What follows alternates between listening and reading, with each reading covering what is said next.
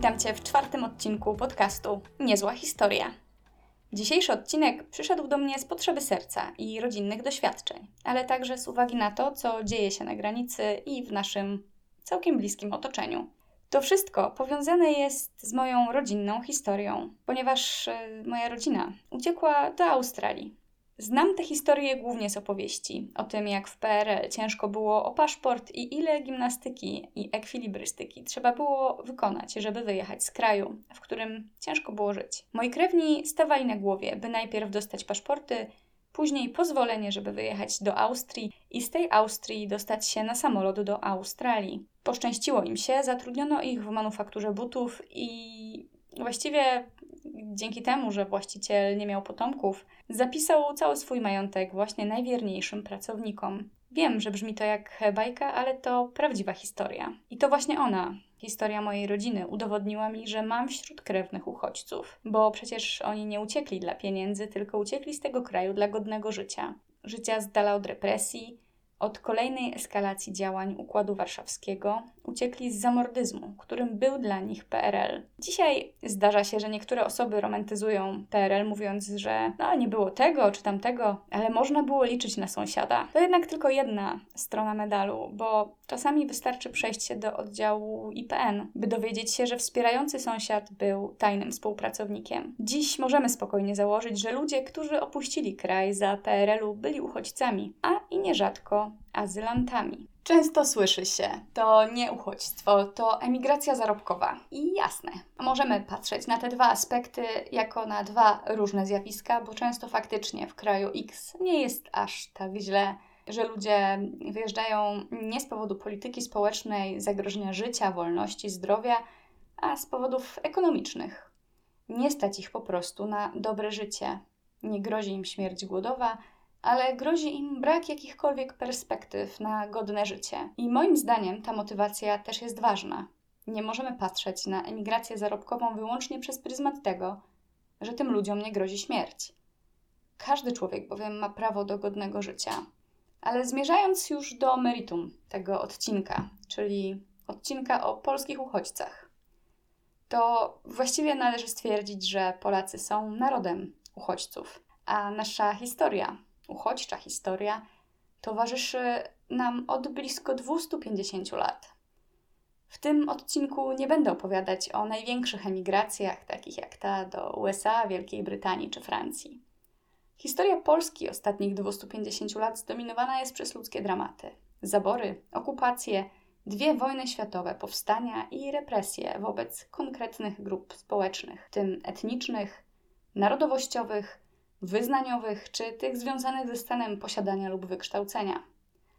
Represje, w zależności od okresu historycznego, były na tyle dużo, że uchodźstwo bądź emigracja były koniecznością. Dzisiaj konwencja genewska, którą Polska ratyfikowała, powinna chronić ludzi, którzy uciekają ze swojego kraju ze względu na religię, narodowość lub poglądy polityczne.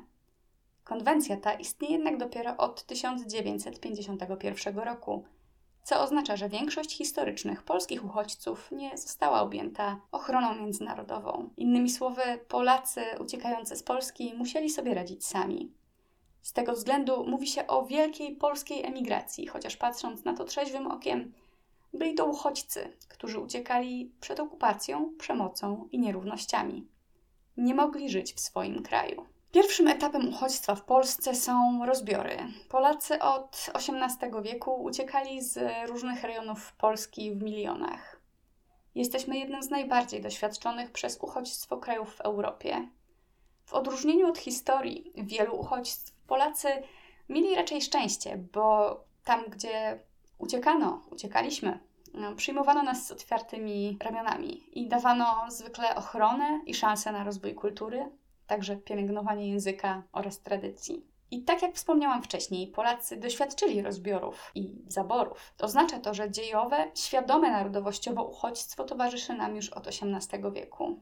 Z kraju po wydarzeniach Targowicy uciekli ludzie tacy jak Hugo Kołłątaj czy Tadeusz Kościuszko, który swoją drogą uznawany jest za bohatera narodowego tak Polski, jak i Białorusi oraz Stanów Zjednoczonych. Polacy uciekali wtedy głównie do Drezna, Lipska, Paryża, a wkrótce później Po nieudanej insurekcji kościuszkowskiej doszło do kolejnego, trzeciego rozbioru Polski i znów nastąpił eksodus Polaków, a w rzeczywistości uchodźstwo do, o dziwo, Imperium Osmańskiego, a także Francji i Włoch. To właśnie we Włoszech, w Mediolanie, generał Henryk Dąbrowski powołał legiony polskie składające się z żołnierzy uchodźców. Właśnie dlatego w Mazurku Dąbrowskiego Józefa Wybickiego, który nomen omen też był uchodźcą, czyli w polskim hymnie narodowym słyszymy Marsz, Marsz Dąbrowski z ziemi włoskiej do Polski.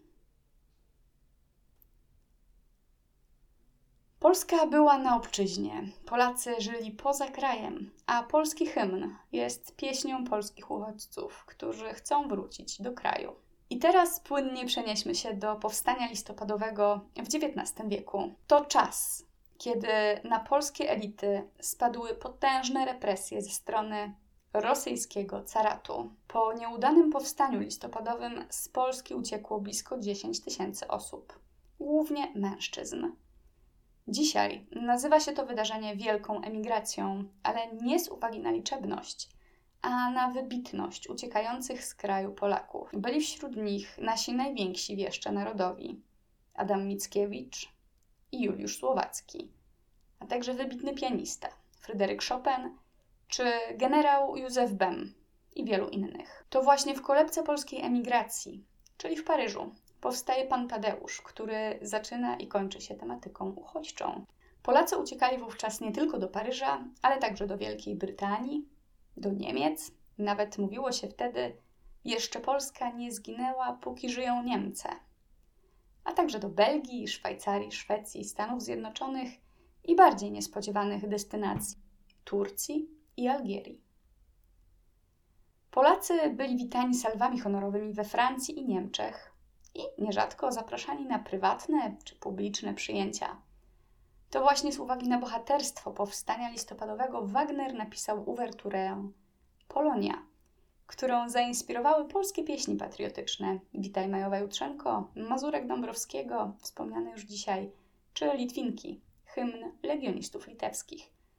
A ich fragmenty przebijają się we wspomnianej uwerturze. Tak jak wspomniałam, Polacy uzyskali schronienie w ówczesnym Imperium Osmańskim. I nie był to żaden błąd ze strony polskiej emigracji, a plan. To właśnie pod Stambułem książę Adam Czartoryski wykupił ziemię, chcąc stworzyć tam ważny ośrodek emigracyjny. Jego celem była budowa silnych więzi z Turcją. Tak, właśnie powstała słynna turecka wieś Adampol, znana dzisiaj jako Poloneskoj. I to ona była symbolem Polski poza granicami kraju w 1892 roku. Do dzisiaj jest to jedno z najczęściej odwiedzanych przez polskich turystów miejsc w Turcji. Co więcej, wciąż rozmawia się tam w języku polskim, a na wójta nadal wybiera się osoby polskiego pochodzenia. Warto zaznaczyć, że władze tureckie nigdy nie uznały rozbiorów Polski, mając w tym pewien swój interes i z sympatią patrzyły na projekt Czartoryskiego na swoich ziemiach. Wielu Polaków pracowało dla ówczesnego sułtana, a jednym z najbardziej znanych był generał Józef Bem, który to przeszedł na islam i zmienił imię na Murat Pasza. To także on stoczył zwycięską walkę w obronie Aleppo, otoczonego przez rządnych krwi i sprawiedliwości, ale nie o tym jest ten podcast, Beduinów. Była to jednocześnie jego ostatnia bitwa, gdyż wkrótce później zmarł na malarię. Jednak przed śmiercią Miał powiedzieć: Polsko, ja cię już nie zbawię. Pochowano go w Turcji na starym cmentarzu wojskowym Jebel el Isam, czyli Górze Wielkich Ludzi. Po klęsce kolejnego powstania, tym razem styczniowego, znów nastąpiła kolejna eskalacja uchodźstwa z Polski. Kolejne 10 tysięcy osób. Tym razem ludzie ci również schronili się we Francji, Szwajcarii i Imperium Osmańskim w tym już wspomnianym Adam Polu. Poznałam nawet kiedyś rodzinę Francuzów. To, to zabawna historia, bo było to w Tajlandii. Oni mieli na nazwisko Zielińscy, ale nie potrafili poprawnie, w sensie po polsku, przeczytać swojego nazwiska. Jednak ich przodkowie wywodzili się z którejś z tych grup uchodźczych, powstańczych z XVIII lub XIX wieku. Uchodźcy tamtego czasu to znów byli głównie mężczyźni, którzy zaciągali się do obcych armii by zarobić na życie. I to właśnie wtedy, na uchodźstwie w 1887 roku w Szwajcarii, powstała Liga Polska, sześć lat później przekształcona w Ligę Narodową przez Romana Dmowskiego, którego uważa się za patrona ruchów antyimigracyjnych. I to właśnie do niej odwołują się dzisiejsi przedstawiciele środowisk skrajnie prawicowych. Przed wybuchem I wojny światowej, poza granicami, Polski nie było wtedy na mapach, ale chodzi mi bardziej o życie w innych krajach niż życie pod zaborami. Żyło wówczas około 3,5 miliona Polaków. Patrząc na to przez liczbę populacji, co szósta osoba legitymująca się jako Polak żyła poza historycznymi granicami Polski. W tym miejscu nie możemy także pominąć wątku 1915 roku, czyli bieżeństwa.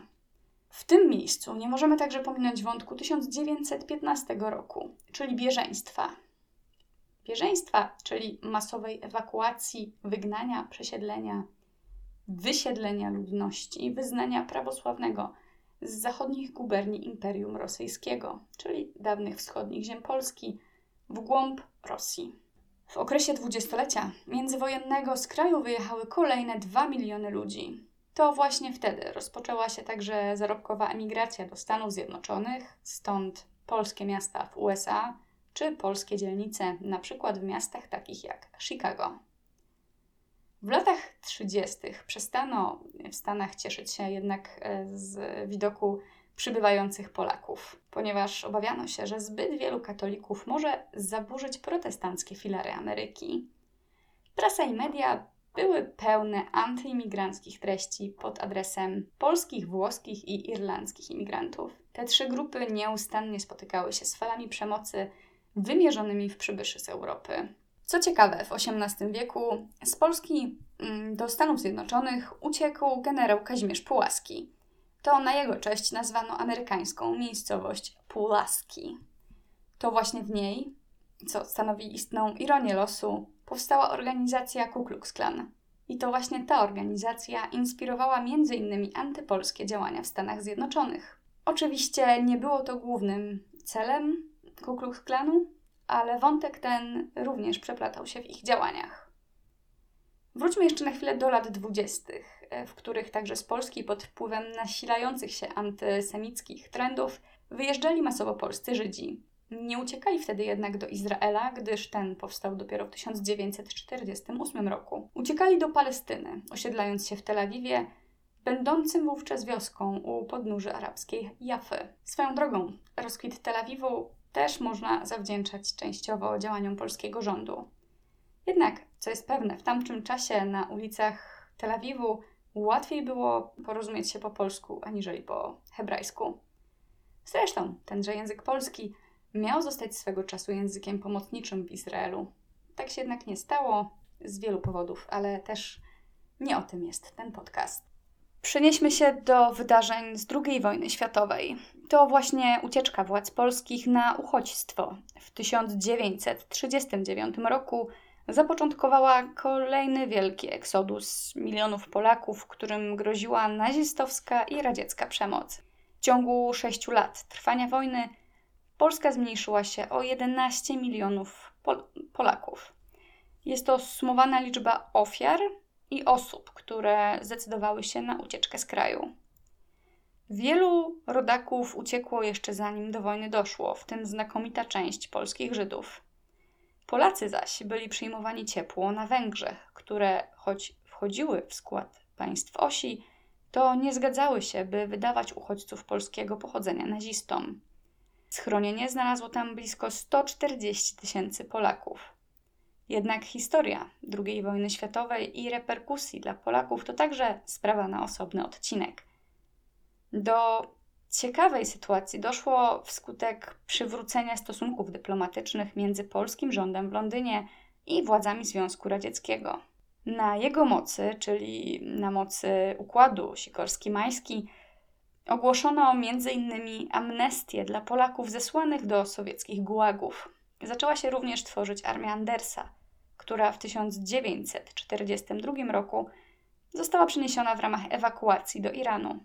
Do Iranu wyjechało wówczas ponad 116 tysięcy Polaków, z czego żołnierze stanowili de facto niewiele ponad połowę. Przyjęcie przez Iran polskich uchodźców z ZSRR było przygotowane przez władze Teheranu we współpracy z aliantami, którzy wymusili to na ówczesnym szachu Iranu. Z tamtych czasów zachował się film dokumentalny Zapomniane Rekwiem, w którym jeden z dostojników mówi: Przybywający Polacy wyglądali bardzo źle, byli wychudzeni, chorzy i odziani w szmaty. Mój znajomy cieśla przygotowywał dla nich trumny, ponieważ każdego dnia z wycieńczenia umierało po 50 z nich. Do dzisiaj na terenie Iranu można znaleźć cmentarze, w których pochowano blisko 3000 Polaków. Zmarli oni wskutek wycieńczenia podróżą, od dysenterii, malarii, tyfusu i w wyniku niedożywienia. Większość uchodźców jednak przetrwała i zamieszkała w Iranie, choć docelowo był to tylko przystanek. Nie dlatego, że tak postanowili, a z uwagi na napiętą sytuację geopolityczną. Żołnierze po odbyciu rekonwalescencji wyjechali na front, zaś większość cywilów wyruszyła za chlebem dalej do Libanu, Palestyny, Ugandy, Rodezji Północnej, czyli dzisiejszej Zambii, Rodezji Południowej, czyli dzisiejszego Zimbabwe, Unii Południowoafrykańskiej, czyli dzisiejszej Republiki Południowej Afryki, a także Tanganiki, dzisiaj to kontynentalna część Tanzanii, oraz Meksyku i Nowej Zelandii. W samych krajach afrykańskich powstało aż 19 polskich osiedli, w których zamieszkało 18 tysięcy osób. Ponad połowę stanowiły kobiety, resztę młodzież i dzieci. Po wojnie wielu Polaków postanowiło wrócić do kraju, ale nie każdy chciał pozostać za żelazną kurtyną, więc polskie uchodźstwo rozprzestrzeniło się na różne kraje całego świata. Jak wspomina w rozmowie z Deutsche Welle kanadyjski filmowiec Jonathan Durant, to było niezwykłe dla młodego białego mężczyzny z Kanady, kiedy polska babcia opowiada o safari u podnóża największej góry w Afryce. Jej opowiadanie uskrzydla wyobraźnię dziecka. Durant dopiero po pewnym czasie zrozumiał, dlaczego Afryka, którą odwiedzał, wydała mu się tak bliska i zrozumiała. Okazało się bowiem, że podczas II wojny światowej i jakiś czas potem w obozie dla uchodźców na terenie dzisiejszej Tanzanii żyła jego babcia z Polski. Jej opowiadania o niezwykłym dzieciństwie spędzonym u podnóża Kilimandżaro wycisnęło trwały ślad w jego sercu. Jeśli ten temat wydał Ci się interesujący, to koniecznie obejrzyj film Duranda o emigracji polskiej w Afryce, noszący tytuł Pamięć jest naszą ojczyzną Memory is our homeland, który został wyróżniony w 2018 roku na festiwalu filmowym RDM w Montrealu nagrodą publiczności. Jeśli interesuje Cię to jeszcze bardziej, to zapoznaj się z obszernym opracowaniem Julii Devlin Wysiedlenia i emigracja. Polska Odyseja podczas II wojny światowej. Deportation und Exil. Eine Odyssee im Zweiten Weltkrieg. Wielu ludzi z Iranu przedostawało się także do Indii, gdzie wpływowy indyjski Maharadża, przyjaciel Ignacego Paderewskiego, zorganizował Polish Children Camp – w którym mogły zamieszkać polskie sieroty wojenne. Powołał on także grupę harcerską. Jednakże po morderstwie Mahatmy Gandiego, które nastąpiło trzy lata później, wszyscy obcokrajowcy musieli opuścić Indię. W ramach relokacji polskich uchodźców generał Sikorski nawiązał rozmowy ze Stanami Zjednoczonymi i Meksykiem. Nasz, mogłoby się wydawać, wieloletni sojusznik USA odmówił przyjęcia polskich uchodźców. Jednak ku zaskoczeniu władze Meksyku zgodziły się na przyjęcie 20 tysięcy ludzi. I na wieść o tym USA zaproponowały rządowi na uchodźstwie nisko oprocentowany kredyt na sfinansowanie całej akcji. Takimi filantropami właśnie były Stany Zjednoczone i są nadal. Polskich uchodźców w Meksyku witano orkiestrą, która zagrała hymny obu krajów. Miasto Leon, do którego ich przyjęto, było udekorowane kwiatami i dwiema flagami polską i meksykańską. Niestety, z przyczyn czysto logistycznych, Polska wykorzystała zaledwie 10% zaproponowanych przez Meksyk miejsc. Miasto, w którym osiedlili się Polacy, a właściwie dzielnica miasta, nazwano La Pequeña Polonia, czyli Mała Polska. Projekt został rozwiązany w 1947 roku kiedy większość miejscowych Polaków wyjechała do Stanów lub wróciła do Polski. Również Nowa Zelandia stała się miejscem, do którego przybyły polskie sieroty wojenne. Mieszkańcy Pachietu i miejscowości, w której ulokowano uchodźców, pomagali tworzyć polskojęzyczną prasę dla dzieci, a nazwy ulic zmieniono na nazwiska polskich bohaterów i poetów. Polacy jednak prędzej czy później opuszczali kraje, w których udali się na uchodźstwo. Za chlebem do Stanów, Wielkiej Brytanii czy Skandynawii. Niektórzy wrócili do kraju, który był już za żelazną kurtyną. Po przejęciu władzy przez marionetkowy rząd komunistyczny opuszczenie kraju stało się niemal niemożliwe. Dopiero po śmierci Stalina władze zaczęły nieco rozszczelniać przepisy. Szacuje się, że między 1956 a 1980 rokiem z Polski wyjechało blisko 800 tysięcy ludzi.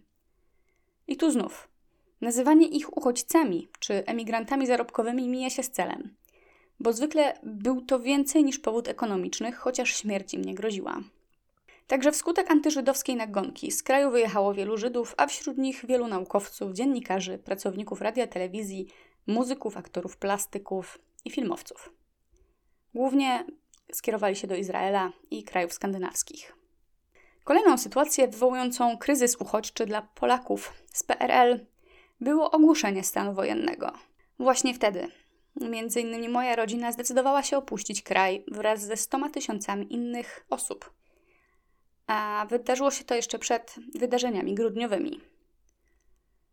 Dzisiaj szacuje się, że wskutek działań władz Polskiej Republiki Ludowej z kraju od lat 80. uciekło 270 tysięcy rodaków. Gdzie dzisiaj można spotkać Polonię? Praktycznie na całym świecie. Największe skupiska Polaków to oczywiście Polonia amerykańska, licząca około 10 milionów osób polskiego pochodzenia. W drugiej kolejności blisko 2 miliony osób mieszka w Niemczech, 1,8 w Brazylii i nieco ponad milion we Francji, oczywiście według danych spisu powszechnego z 2010 roku. Jednak Polacy żyją także w dużych liczbach, na przykład pół, około pół miliona w Wielkiej Brytanii i w Argentynie. Spore są także diaspory w krajach skandynawskich, Grecji czy w Republice Południowej Afryki. Ciekawy film o Polakach i potomkach Polaków z emigracji rozbiorowej znajdziecie we vlogach Planety Abstrakcji, których wybrane filmy linkuję w opisie tego odcinka. I to by było dziś na tyle, jeśli chodzi o polskich uchodźców na świecie i w świecie.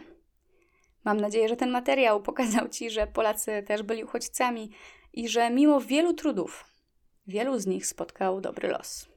Jeśli zastanawiasz się, jak możesz pomóc przy aktualnej sytuacji na polsko-białoruskiej granicy, to przede wszystkim zapoznaj się z głosami Fundacji Ocalenie, Grupy Granica i Medykami na Granicy. Możesz ich także wesprzeć finansowo. Link do zbiórki prowadzonej przez Fundację Ocalenie znajdziesz w opisie odcinka. Dzięki za wysłuchanie i do usłyszenia.